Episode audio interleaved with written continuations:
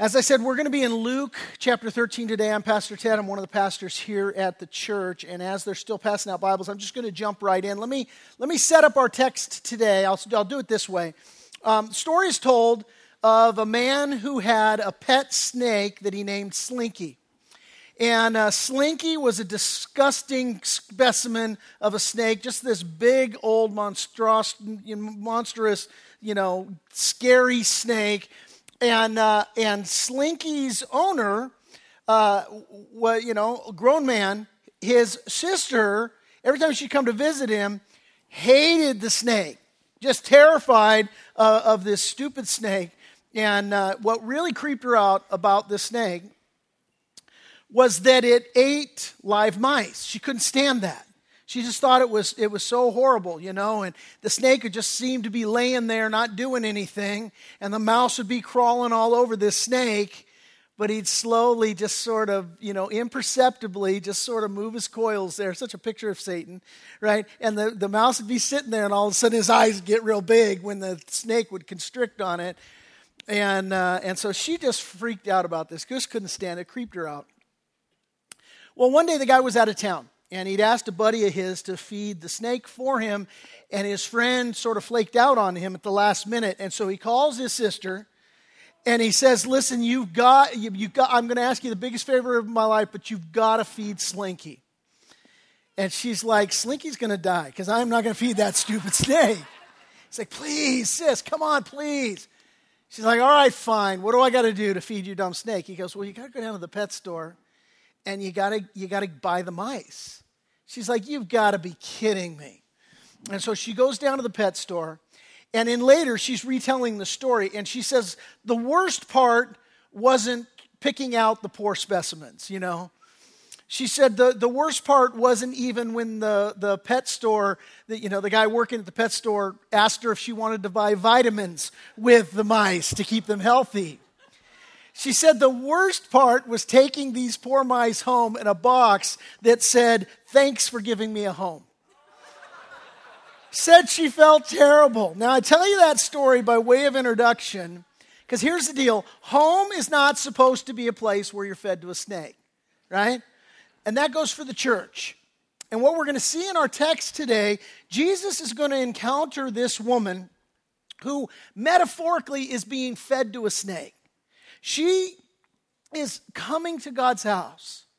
And she is in torment and she is in desperate need of Jesus. She's come to the house of God to worship the Lord and she's seeking compassion because, as we're going to see, this is a woman who has been afflicted with a physical ailment for 18 years. It literally has her bent over, unable to straighten up, just a very uncomfortable devastating physical ailment that she's dealing with, and she's come to the house of the Lord to worship Him, but rather than finding compassionate care and the feeding of her soul by the religious leaders, she's met instead by indignant legalists who are more concerned about their regulations than they are with her release from her condition. And so the focus of our study really today is going to be what should the church look like? What should it look like when we gather together? What should this place be? What, what, what kind of a spirit should we operate in? This is kind of the, the applicable lesson for us today. So, we're going to look at an, an infirmed woman, we're going to look at an, an indignant leader, and we are going to look at an infected church. Let's begin with an infirmed woman. Luke chapter 13, we'll pick it up in verse 10 where we left off. It says, Now he, Jesus, was teaching in one of the synagogues on the Sabbath, and behold, there was a woman who had a spirit of infirmity 18 years and was bent over and could in no way raise herself up. But when Jesus saw her, he called her to him, and he said to her, Woman, you are loosed from your infirmity. And he laid his hands on her, and immediately she was made straight and glorified God. So, Jesus here, he's on his way to Jerusalem. We've seen this is the last month of his ministry. When we get to uh, verse 33 here of this chapter, it's going to show us there that he's still about three days' journey from Jerusalem at this point. And as was Jesus' custom, on the Sabbath day, he would teach in the local synagogue, wherever he happened to be. And so that's the occasion here um, he's teaching the, in the synagogue on the Sabbath day. Now, the Jews observed uh, the Sabbath on a Saturday. Um, and uh, the fourth commandment makes it clear when we're talking about the Ten Commandments here, the fourth commandment is that we remember the Sabbath day and that we keep it holy. The basic idea of a Sabbath day is a day of rest where we worship God. Now, the early church, the first century church, rather than worshiping God on Saturday, as was the Jewish custom, the Sabbath day on Saturday, they worshiped God on Sunday. And the reason they did this is because Sunday is the day that Jesus rose from the grave. Uh, and so in the first century, we as a church, we began meeting on Sundays, and Sunday became our Sabbath day's rest. But whichever day you choose to set aside to worship God, Jesus said in Mark's gospel, in Mark chapter 2, that God designed the Sabbath for our well being. Here's what Jesus said, Mark chapter 2, verse 27. He said, The Sabbath was made to meet the needs of people and not people to meet the requirements of the Sabbath. That's important because as we're going to see, the religious leaders, they started, you know, this fourth commandment to remember the Sabbath day and keep it holy they just tripped out on that and they started to make all kinds of rules and regulations that they would burden the people down with. And it got away from being what was a day of rest and intended by God as a day of rest. It became this day of burden where it would actually a lot of rules and regulations to follow. And so the Sabbath was anything but a day of rest. And the idea here God intends for us to take a day, a day for rest, for reflection, and for release. It's just a day where we come to the Lord, and what this is supposed to be is to where we, we lay all of our burdens down at His feet. We gather together, we encourage one another, we spur one another on towards love and good deeds. The church is supposed to be a place where I can cast all my cares upon the Lord, knowing that He cares for me. Peter said that, 1 Peter chapter 5. That, that we're to cast our cares upon God, knowing that He cares for us.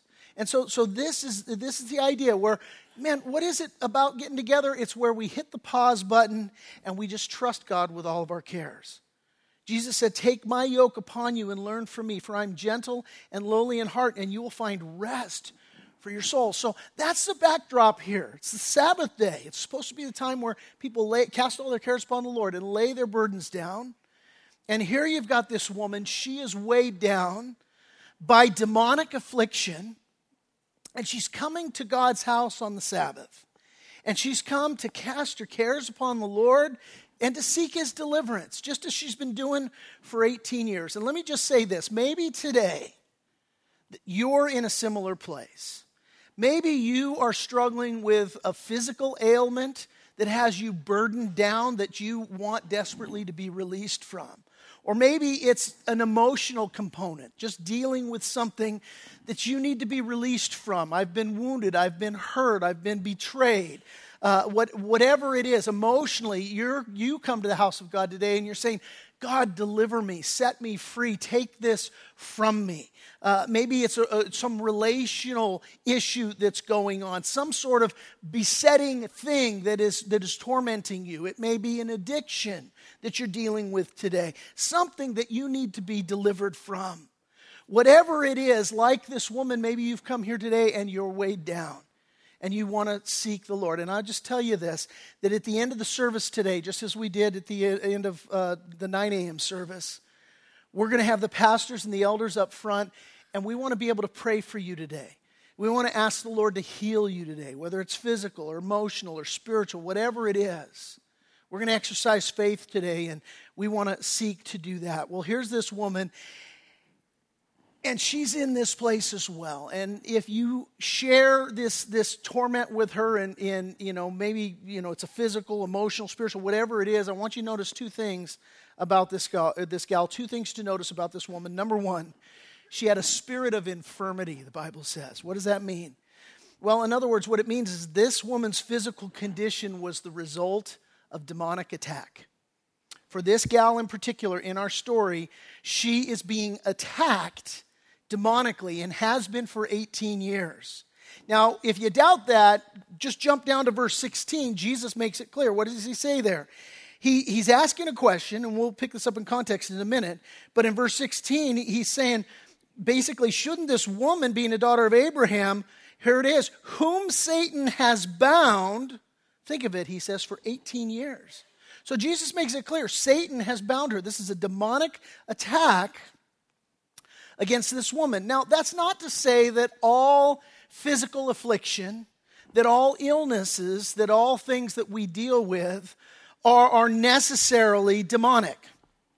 Certainly, it is demonic in the sense that we live in a fallen world because Satan has inserted himself into this world and he tempted, you know, our, our parents, as it were, Adam and Eve, to sin. And so sin entered the world. And because sin entered the world, sickness and death has entered the world. So, from that perspective, yes, because of the decaying nature of sin, all sickness, all illness can trace its root back to the, the original demonic influence of Satan. But having said that, not all illness is the work of an active demonic spirit.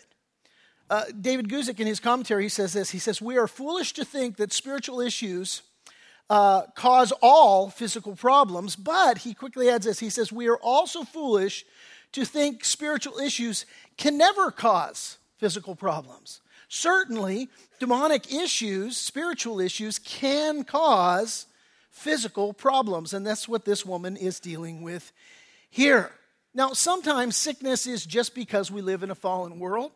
Uh, other times, sickness can be, the Bible says, because of our sinful behavior. Uh, in 1 Corinthians chapter 11, by the way, Paul's talking there about partaking of communion, something we do every Sunday. The bread represents Jesus' body broken for us, the cup represents his blood shed on the cross for the forgiveness of sins. And we're exhorted as believers to partake of communion often. And Paul, speaking to believers, he told them in 1 Corinthians 11 that some believers, we are, yeah, in, if you're in Christ, the Bible says if anyone's in Christ, he's a new creation. Old things pass away, behold, all things become new. Um, but Paul also talked about how we, even as a new creation in Christ, we still have the old nature that influences us. And basically, whichever, whichever nature you feed, you got two natures within you. You got, the, you got the new man, you got the old man. And whichever one you feed, that's the one that sort of governs your behavior. And so, what Paul says to the Corinthians in 1 Corinthians 11 is he says, you know, hey, look, some of y'all, when you're partaking of communion, you're doing so, and certainly, you know, the, the implication is you're saved, but your conduct isn't always God glorifying. And basically, what Paul says there, and you can read it for yourselves, I really don't have time to get, it, get a lot into it, but basically, what he says is that some people, because of their behavior, God just allows them to become sick and to die and just takes them home. It's like, it's like the Lord just look, looks at your disobedient life and your sinful life, and at some point, He just allows you to become sick and to die. It's basically His way of saying, everybody out of the pool. You know, you're going to live like that, I'm just going to take you home. Because you, are being a bad witness to me and, and, and all. And so the Bible actually says that sometimes we have sickness because of our sinful behavior, things that we engage in that aren't God glorifying. But in this woman's case, the text makes it very clear that the sickness has a demonic component to it, which raises the question can Christians be possessed by, by a demon? And, and some will use this section of Scripture in Luke chapter 13 to make the case that Christians can be possessed by a demon because Jesus makes it clear that this 18 years of, of illness is the direct result of a demonic presence in this woman's life. The short answer is no, Christians cannot be possessed uh, by, by a demon. The Bible says, Greater is he that is in you than he that is in uh, the world.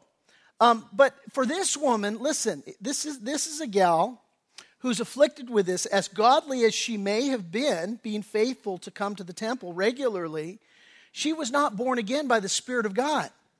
Not at this point. Why? Well, because the work of Jesus had not yet been accomplished on the cross. Right? And so, see, the reason that, that Christians, if you've professed faith in Jesus Christ, the Bible says that we're all sinners by nature and by choice, and that, and that if we believe in Jesus Christ, that He's the Son of God, if we confess with our mouth that God has raised Him from the dead, that we'll be saved. Right? And so, if you're born again by the Spirit of God, the reason that you then cannot be demon possessed after that point isn't because you're good, it's because you're a new creature in Christ, that you're protected from demonic possession. But having said that, we can be subject to demonic oppression. And this seems to be the example here. Notice with this woman, first of all, Jesus never casts out a demon in this story. Uh, secondly, no demon ever speaks in this story. Frequently in the New Testament, if Jesus is casting a demon out of somebody, then you'll have an example of the demon speaking or whatever. And as well, Jesus lays hands on this woman. And you won't find another example in the New Testament where, when he was casting a demon out, where he actually laid hands on, he just would speak and rebuke the demon in those instances. And so, all of these are clues to tell us this gal isn't, isn't possessed by a demon, but she is oppressed by a demon. And Jesus, hey, he wants to lay hands on her and he wants to heal her. And, and here's what I throw out here. Maybe today Jesus wants to lay hands on you. Maybe today Jesus wants to heal you. Maybe today you're in a situation where, hey, you just need to call upon the elders of the church. That's what James says, James 5, 14, 15. I'll put it on the screen for you. It asks the question Is anyone, anyone among you sick? Let him call for the elders of the church and let them pray over him, anointing him with oil in the name of the Lord. And the prayer of faith will save the one who is sick, and the Lord will raise him up. And if he has committed sins, he will be forgiven him. And so, our elders, pastors, we, we, we want to lay hands on you today in obedience to the scriptures. We want to pray. Who knows what God wants to do? You know, we're, we're, good, we're going to believe boldly today that, that God wants to, to do a healing work. Now, He's sovereign, uh, and, and God, you know, that sometimes He chooses to, to allow your affliction to persist, uh, just as He did with this woman. He allowed it for 18 years. She going faithfully, we can only assume, to the, to the synagogue regularly seeking the Lord, and he allowed it to progress 18 years. Listen, that's according to his sovereign will. The Bible says that God works all things together for the good of those that love him and are called according to his purpose. Well, how does he use it in this woman's life? Well, that brings up my second observation of this woman that I want you to take note of. Second thing to observe is that she continued to faithfully worship God. 18 years afflicted, continuing to faithfully worship God. Frankly, many of us would not be able to do the same thing. I mean, I get testy when it's, you know, God, it's been 18 minutes that I'm dealing with this, you know, kind of thing. And she's 18 years, you know, and sometimes we're like, oh, God, you're not moving fast enough. No, God sovereignly knows what He's doing. Maybe today you've experienced that, or may, maybe today, you know, you, you, you're, you're ongoingly experiencing that. Paul wrote to the Galatians, he said this He said, Let us not become weary in doing good, for in due season, the proper time, we'll reap a harvest if we do not give up. James says this, James 1, verses 2 through 4 My brethren, count it all joy when you fall into various trials, knowing that the testing of your faith produces patience, but let patience, he says, have its perfect work, that you may be perfect and complete, lacking nothing. See, so, so it's twofold, and we hold it in the same open hand. We say, hey, God can heal you today. And he exhorts us to boldly ask him for this, to come and ask the elders to anoint you with oil in the prayer of faith, promising to make you well. And at the same time, in the same open hand, God's answer might be, not today. And either way, he's God. It's a sovereign work on his part. It's been said that the sovereignty of God is, is, is when the hand of God is in the glove of human events. When He's providentially working in your life, His hand is in the glove of your life. And in, with His hand in the glove of your life, it may be today that God wants to set you free and do a great work. And it may be today that God says, not yet. And you go, well, how does that work? Well, let's look at how it worked in the life of this woman. What happened? 18 years coming saying, God save me. God deliver me, God heal me, and 18 years the answer has been no. And so, you know, rocking of a faith and, and a what on earth are you doing? Well, what, did, what do we see that God did do through that? Yes, he heals her at the 18 year mark. And in so doing, what happens? Number one, God's glorified. We see it in the text. This woman coming, Jesus seeing, him calling her to himself, laying his hands upon her, and healing her, what's the end result? Everybody just glorifies God. Like, wow, this is amazing. What else is the result? Hey, another result is that this gives an opportunity for everybody who's there to go, whoa, this is, Jesus is the real deal. Right? It's a testament to who Jesus is and to the work he wants to do. How's he doing that? Through this woman's affliction See, so, so she is being used by God to reveal his son to the world. Remember, he's a month away from going to the cross. And we don't know, but man, there are, there are those there that are experiencing this who may well today be in heaven. Why? Because God used this woman's horrible affliction and deliverance ultimately from that to open their eyes to the fact that Jesus is the Christ, He's the Son of the living God. And so God uses that for His glory. Also, God uses that to bring hope to the generations who have followed. I mean, 2,000 years of, of Christians living on this earth since this story told and put into the Bible. And now there are those that go through afflictions and they look to this woman as an example of, hey, she, to- she was tormented 18 years, but Jesus delivered, and there's hope yet for me. As well, it gives Jesus the opportunity, as we're going to see now as we continue in the text, Jesus uses this woman's affliction as an opportunity to expose and to rebuke the religious leaders that are part of her synagogue that are so not filled with the love of God. And so Jesus is using her affliction to cast light on a great injustice. So we've looked at an infirmed woman. Secondly, now we look at an indignant leader. Verse 14 as we continue. Well, let's pick it up in context in verse 13. And he laid hands, his hands on her, and immediately she was made straight and glorified God. 18 years. Holy moly, thank you, Jesus. Like, wow, this is amazing. God, you are so good. But, verse 14, the ruler of the synagogue answered with indignation because Jesus had healed on the Sabbath and he said to the crowd, There are six days on which men ought to work. Therefore, come and be healed on them and not on the Sabbath day. What a knucklehead. You know, one of the guys, and I'll read the quote to you in a minute, but basically, one of the commentators says, you know, the demon that, that Jesus uh, dealt with, who was afflicting this poor woman, obviously entered this, this clown's heart, you know. And the Lord answered him, verse 15, he said, You hypocrite. Does not each one of you on the Sabbath loose his ox or donkey from the stall and lead it away to water it? Hey, you, you guys own an, an, an, ox or a donkey on the Sabbath day. It doesn't prevent you from untying them to go get a drink. Notice the correlation there. He's talking about loosing something that's tied up, something that's bound up. This woman is bound up by Satan. And he's like, You guys are hypocrites. You do that for your ox or your donkey. He said, So ought not this woman, being a daughter of Abraham, whom Satan has bound, think of it, for 18 years, be loosed from this bond on the Sabbath. And when he said these things, all his adversaries were put to shame, and all the multitude rejoiced for all the glorious things that were done by him. What's the setting here? Why is this guy stuck on stupid?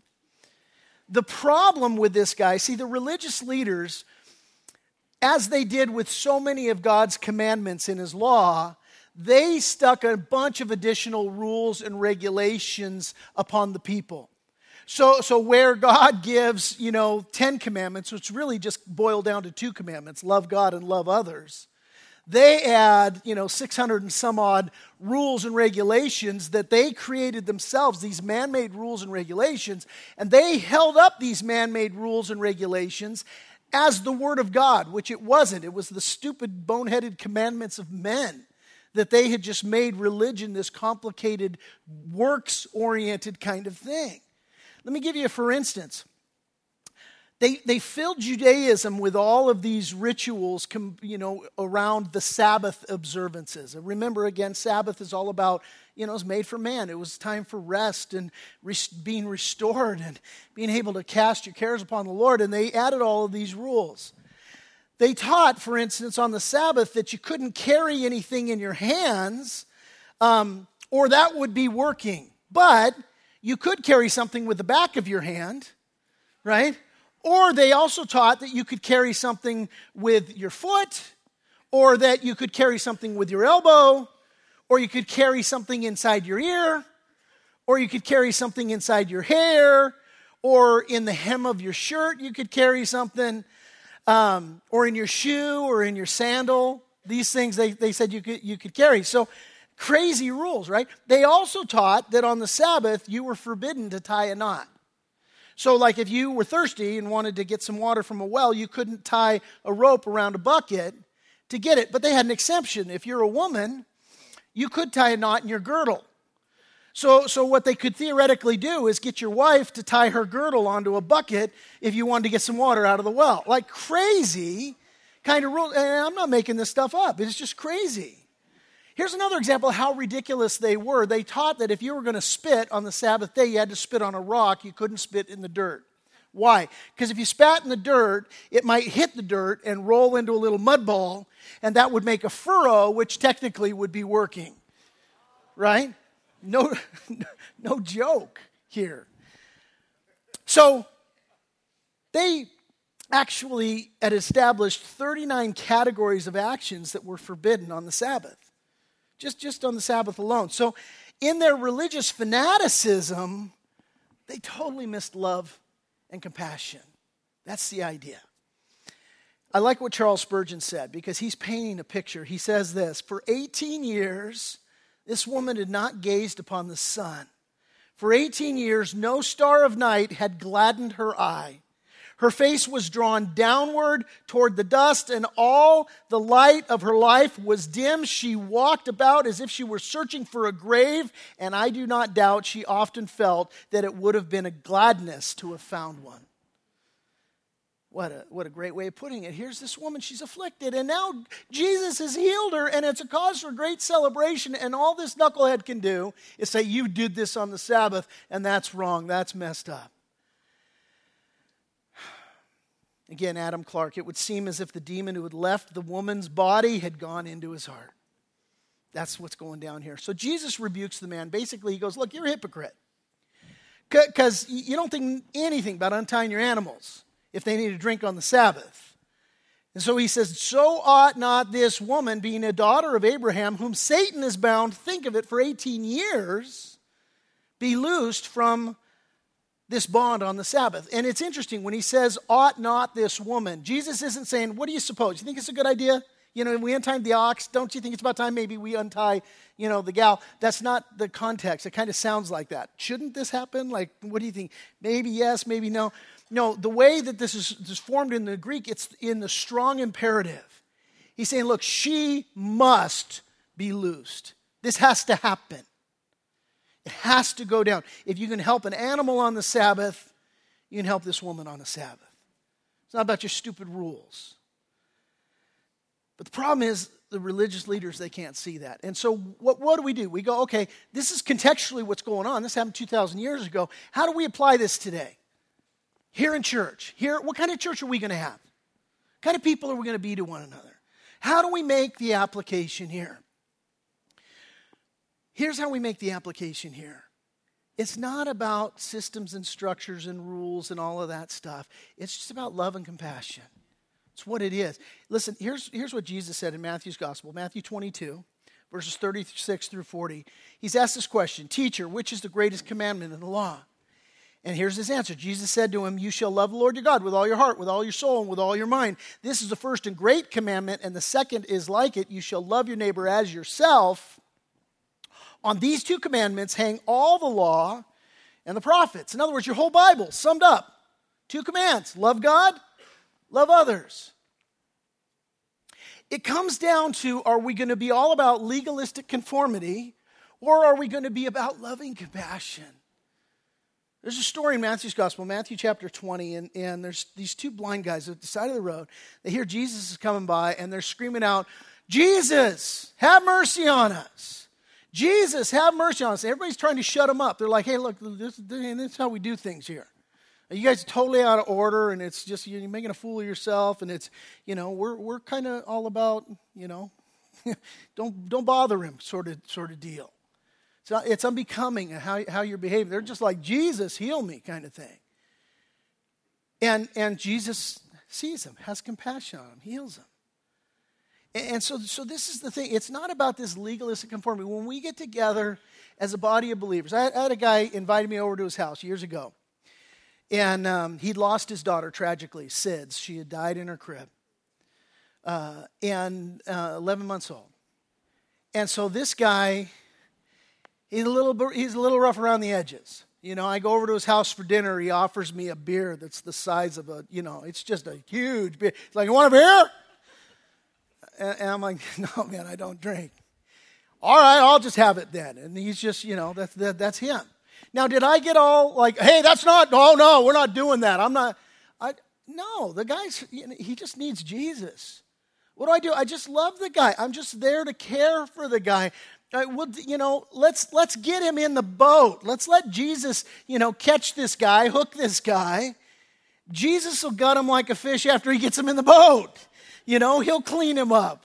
He'll do the work by his Holy Spirit. I don't have to put a bunch of rules and regulations on him. Like it's hard enough for Christians to behave like Christians. I can't expect a non-Christian to act like Christ.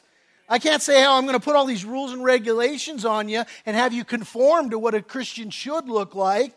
No, I'm going to just love you and I'm just going to share the gospel with you and I'll let Jesus catch you and clean you. Right? That's the attitude. That's the, that's the kind of place we got to be. Here, somebody shows up and we go, Oh, we don't dress that way here at Reliance Church. What way? You know, uh, well, we just we just don't do. I mean, you got to sh- you know show up in a certain attire. If you're going to love Jesus, you got to. No, we're not going to be like that. We're going to be like, cool, you got clothes on. Come on in. You know, right? Let's just let's just worship Jesus, right? Here's what Jude says. Jude, uh, chapter one, uh, only chapter, verse 21 through 23. Keep yourselves in the love of God waiting for the mercy of our Lord Jesus Christ that leads to eternal life, and have mercy on those who doubt, save others by snatching them out of the fire, and to others show mercy with fear, hating even the garment stained by the flesh. Here's the idea we love like Jesus loved, we show mercy, we show compassion, and we don't compromise. That's the attitude.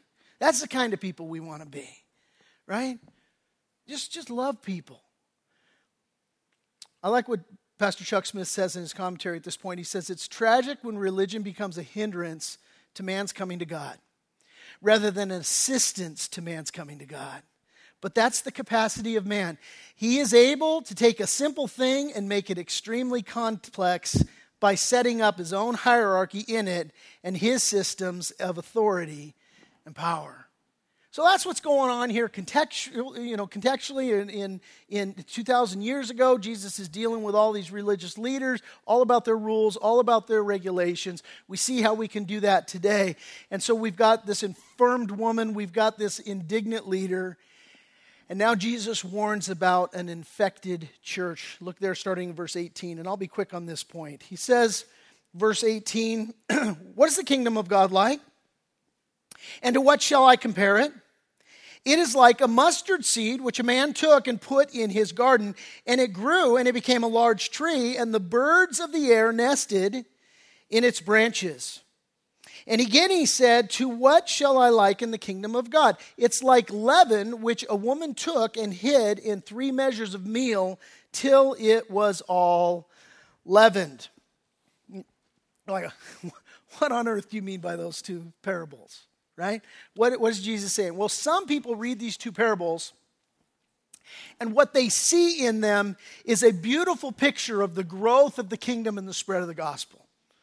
What, what they see is, hey, the church is going to grow so large that there's going to be many who can find a branch where they can hang out and, and dwell, and they'll find a place to nest there in this, this large, expansive church. Uh, the gospel is going to spread like leaven into all the world. And so they see it that way. Now, here's the problem with interpreting these two parables that way it's a hermeneutical principle known as expositional constancy. You're like, what does that mean? Okay? Expositional constancy means this it means that when the Bible uses examples in parables, that the examples remain the same in all of the parables. All right? And so, so that, that is true, true, and that's the case. So when birds are used in parables, and that's the emphasis, parables, okay? I'll expand on that in a minute. When birds are used in parables, they're never used in a good sense. They're always used in an evil sense. Okay? Birds are used in a good sense in other areas in the Bible. The Holy Spirit is pictured as a dove descending from heaven, as, as one of many examples. I'm not talking about all the examples in scriptures, I'm talking about parables, these, these stories that have a heavenly meaning. Okay? I'll give you an example. Uh, birds used in an evil sense. Mark chapter 4, Jesus told the parable of the soils. And basically, man goes out to, to scatter the seed. We saw that in Luke's gospel, but in Matthew's gospel, he adds a little explanation. He says, The man goes out to scatter the seed, and there's different types of, of soil that the seed falls on, and Jesus is equating the soil that it falls on with the condition of, of your heart and your willingness and readiness to receive the Word of God. And he says some of the, the, the seed fell on stony ground, on rocky ground. And, uh, and he said the birds came and devoured it. And then in his explanation of the parable, he said that the birds, in Mark's gospel, Mark chapter 4, he says the birds are a picture of Satan who comes and snatches the word away. Same thing with leaven. Leaven in, the, in parable form is always used in, in a bad sense, it's not used in a good sense. We just went through this in Luke chapter 12. Jesus warned against the, the leaven of the Pharisees, which he said is hypocrisy. Right? What's leaven? It's yeast. And what does it do to the dough? It rots it you know, causes it to rise. And that rising is the rotting internally of the dough, gas bubbles being released, rising of the dough. We bake it, we cut it, we toast it, we put the butter in those little nooks and crannies, love the sweet, tangy taste, but it's really a picture of sin, right? And the problem here is that Jesus, you know, people go, oh, wow, this, he's talking about the kingdom of God. How can we talking about the spread of, of sin in the kingdom of God? Well, Jesus' example, he uses in verse 21, he says it's, it's like leaven, which a woman took and hid in three measures of meal till it was all leaven. That's very significant. This idea of three measures of meal. See, because in the Old Testament, when the angel of the Lord visited Abraham, what did he do? Well, among other things, he ordered Sarah to prepare bread for him. Okay? And she took these three measures of meal and she made bread for them. And at that point, bread became symbolic of fellowship with God because this, this appearance of this angel to Abraham was actually God. And so the baking of the bread became synonymous of this fel- symbolic of fellowship with God. And it was then incorporated into the Jews' worship service. And so what happened is they would make a burnt offering sacrifice, a symbol of being consecrated uh, of a life to God, right? And they would follow it with a bread offering. And what was that bread offering made of? It was made of three measures of meal. And so then they would offer this as a sacrifice, which, which symbolized offering my works to God, bringing me into fellowship with Him. And here's the point they were warned severely don't use leaven in those three measures. Don't use leaven. Why? Symbol of sin, symbol of rottenness. That doesn't have any part with our fellowship with God. So, leaven inserted into these three measures here in verse 21 is an evil thing. So, this hermeneutical principle of expositional consistency tells us that these are examples of sin and wickedness. As well, their placement in the Gospel of Luke, right where they are, tells us that it, this is a picture of, of, of sin and wickedness. Why? Because contextually, it follows this, this warning against sin and wickedness, and, it, and it's going to be followed by this exhortation to take the narrow road, not go on this wide road. And so we put all that together, and what do we see here? We see that, that the, Jesus is saying that as the church progresses through the years, there's going to be satanic attack within the church and there's going to be rotten influences within the church as well. This is what jesus is warning about with these two with these two examples. Certainly we see that through the ages how, how yes the kingdom is eh, the word of god is spread yes churches have grown yes christianity has spread across the world but in the process there have been very much infiltration of within the church uh, uh, an, an, evilness and, and uh, infiltration of Satan. C.H. Spurgeon said this He said, I believe that one reason why the church has so little influence over the world is because the world has so much influence over the church. So, what do we do with this today? I want to bring it to application and bring this to a close right now. Okay, what do we do with this today? I want, I want to ask you several questions, and, and actually, maybe even you take the time to write these down. I don't have them up on the screen. So, so, uh, so let me just throw this out. I want you to ask yourself number one, are you loving people the way Jesus loves them? Because that's, that's, a, that's an easy takeaway. That's a big E on the eye chart kind of takeaway. This Pharisee right here, he just, he just has no love, no compassion, no care. Jesus has plenty of love, plenty of compassion, plenty of care. How, how, what are you? Are you the Pharisee or are you Jesus? You know, how, how loving and compassionate are you being for people? Second question are you living in the religious bubble of hypocrisy? Are, are you living in a religious bubble of hypocrisy? You know, the, these guys, hypocrites, they take better care of their ox than they do of this poor woman. Another question, um, just here for us as a body, okay? Reliance Church, it's not an organization, it's us. We're Reliance Church, okay? And, and so, as a church, how are we taking care of people here? Are they welcomed in? Or are they, hey, you better toe the line if you if you want to, you know, be here. And so so how are we treating people? How about worldly influences? The, the just the world seeping in. If, if ask yourself this question: If Christianity were, were declared illegal tomorrow, and you were arrested and put on trial, would there be enough evidence in your life to convict you? Take a walk with that. Final thing I want to do here, we're going to close in prayer. We're going to have a healing service right now. And I'm not, I'm not going to get all Benny Hinn on you. We're not going to pull snakes out here. I'm not going to get weird. But here's what I believe God wants to heal, He wants to do a healing work. Some of you are here today. We're in prayer this morning as we do every Sunday morning. We get together before anything happens here. Our leaders are praying right in this room. And this morning we're praying, God's making it clear several things. Number one, some of you need to be healed of physical things. Some of you need to be healed of emotional things. Some of you need to be healed of some addiction things. And God wants to heal you today. Number two, some of y'all, you need not to just come up for prayer, you need to run up for prayer today. You need to know this is, this is going down and God wants to move and work. Number three, when we gather together and we pray and we seek the Lord, we hold it in an open hand, okay? Some of you today, maybe like this woman of 18 years, he wants to set you free today, but it might be miraculous. I had a guy one time, we were praying, he was brain dead on a ventilator in the hospital, EEG flat. And we prayed. And that man was healed completely, totally. You don't go out of the hospital having a flat brainwave. And today, lucid, fully functioning, no defects whatsoever.